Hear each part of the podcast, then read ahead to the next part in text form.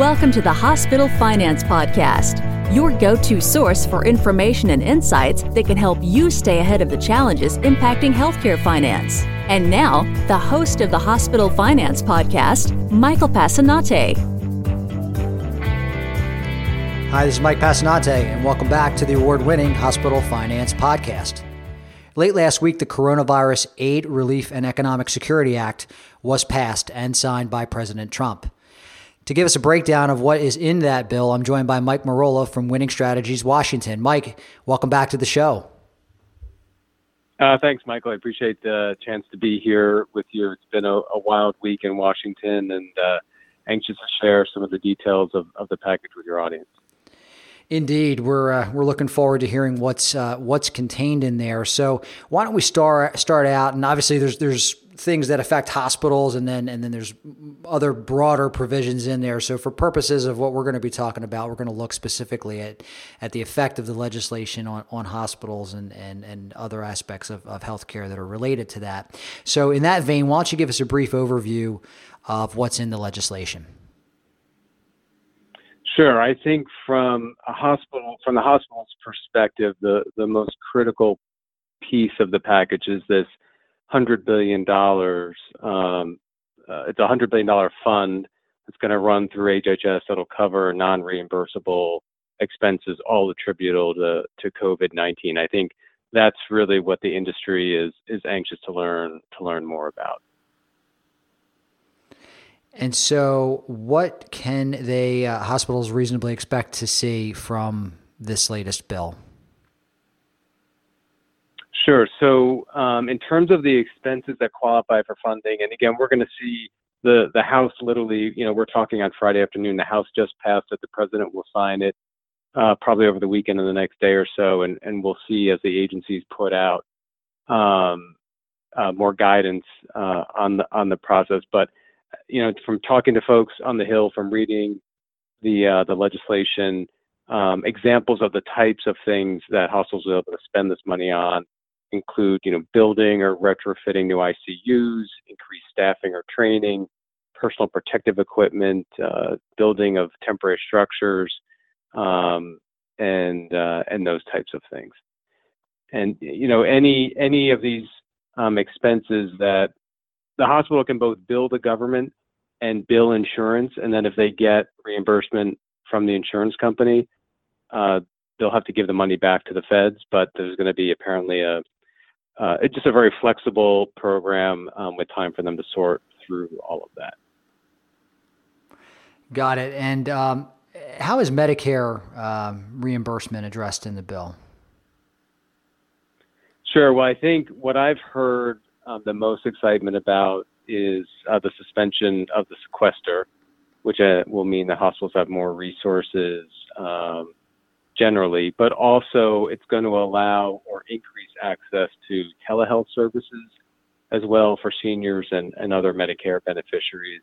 And I think that'll be, um, I think it's going to be important for all hospitals, but particularly for those in rural areas um, to take advantage of. Mike, there's some other provisions in the bill uh, to help hospitals with cash flow issues, maybe payroll issues during this critical time. Can you explain those for us?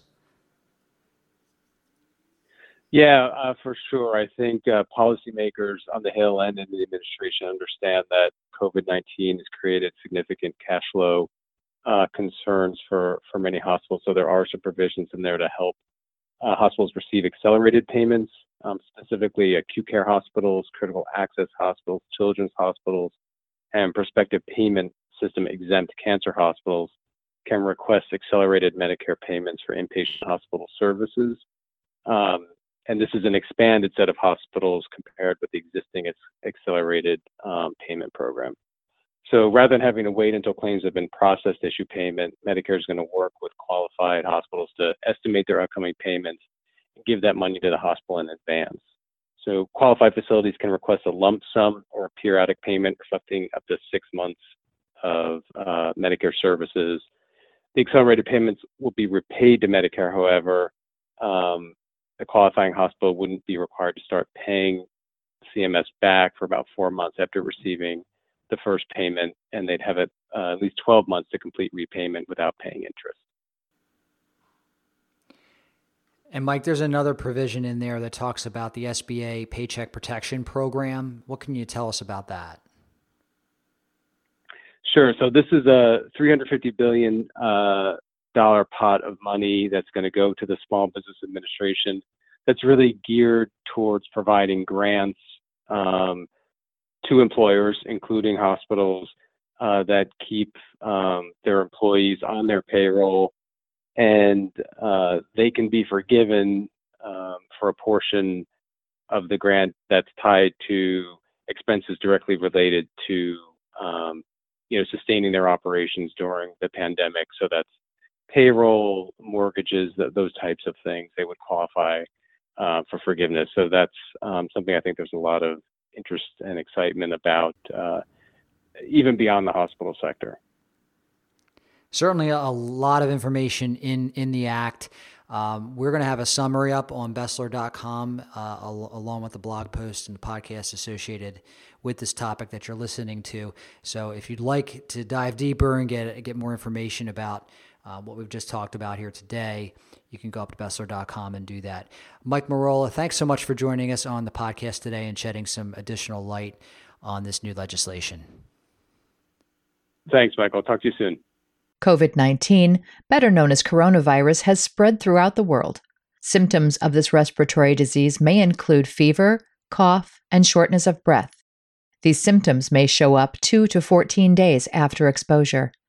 If you are experiencing these symptoms and have come into contact or are in an area with an ongoing outbreak, please call a hotline and or consult with a physician. Clean and disinfect high-touch surfaces. For more information, please visit cdc.gov forward slash COVID 19. Thank you. This concludes today's episode of the Hospital Finance Podcast. For show notes and additional resources to help you protect and enhance revenue at your hospital, visit Besler.com forward slash podcasts. The Hospital Finance Podcast is a production of Bessler. Smart about revenue, tenacious about results.